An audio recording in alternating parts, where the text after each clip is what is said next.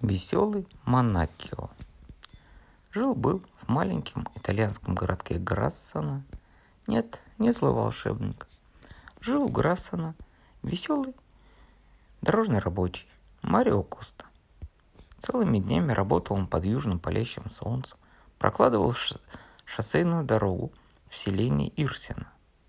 И вот в воскресенье Марио садится на свой старый велосипед и поднимается высоко в горы – Однажды ночью Марио был...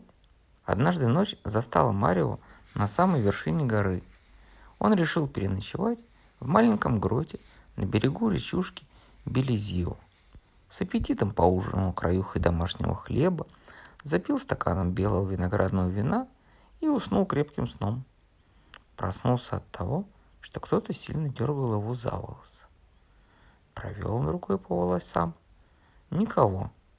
Вдруг ему в ухо угодил маленький камушек, и Марио услышал тихий смех. Хи-хи-хи, тоненьким, как у комарика голосом, заливался невидимый шутник. В предутреннем тумане мелькнула ярко-красная шапочка, и никого. Что за чудеса, удивился Марио, и в ту же секунду оглушительно чихнул. «Будь здоров, Марио!» – пропищал кто-то совсем рядом – Теперь Марио отчетливо увидел странного человечка. Огненно-красная шапочка почти совсем скрывала его лицо, а на ногах были маленькие деревянные башмачки. «Так ведь это веселый гном Монакио», — догадался Марио. Недаром старый Джеральдина клялся, что видел сам Монакио, а я с другими ребятишками и не верил-то ему. Маленький Монакио ни на секунду не оставлял Марио в покое. Ловкий, как кошка, хитрый, как лиса, неутомимый Монакио то бросал в лицо Марио пригоршни песка, то брызгал его студеной водой из реки. Напрасно Марио пытался схватить своего мучителя за ногу или за руку. Легко, словно горная кодочка, Монакио перепрыгивал через голову Марио, оглушительно хлопая при этом деревянными башмаками. Тут на помощь Марио пришел опять старый Джеранно. Вспомнил Марио совет старика – есть всего один способ обуздать Марио. Надо изловчиться и словить, схватить его за красную шапочку. Стоит только снять с головы Марио шапочку, он станет твоим верным слугой. Почти всю жизнь Монакио проводит в реке или под землей. Ему известны всякие потаенные места, в которых разбойники спрятали награбленные сокровища.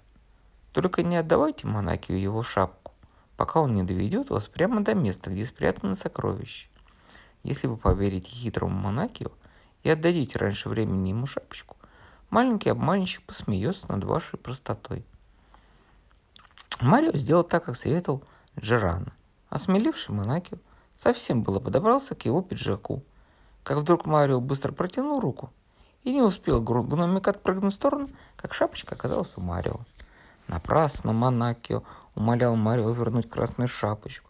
Обещал, что больше не будет никогда его обижать. Пришлось неосторожному Монакио вести Марио в лес, прямо к тому дуплу, ду... к тому дубу, в дупле которого раз... разбойник Нанака спрятал часть своих богатств. Возвратившись домой, Марио немного отдохнул с дороги, потом поехал в большой город Потенц и привез оттуда много игрушек детворе своего родного города Грассана. Потом Джерано он подарил чудесную трубку, а себе купил новый велосипед. С тех пор прошло немало лет. Старый Джерано уже давно умер. Марио Коста так сам стал дедушкой. И вечером, сидя на заваленке, рассказывал мальчишкам про свою встречу с Монакио.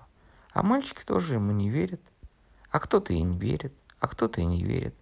Очень жалел Марио, что не снял тогда с ноги Монако деревянного башмачка.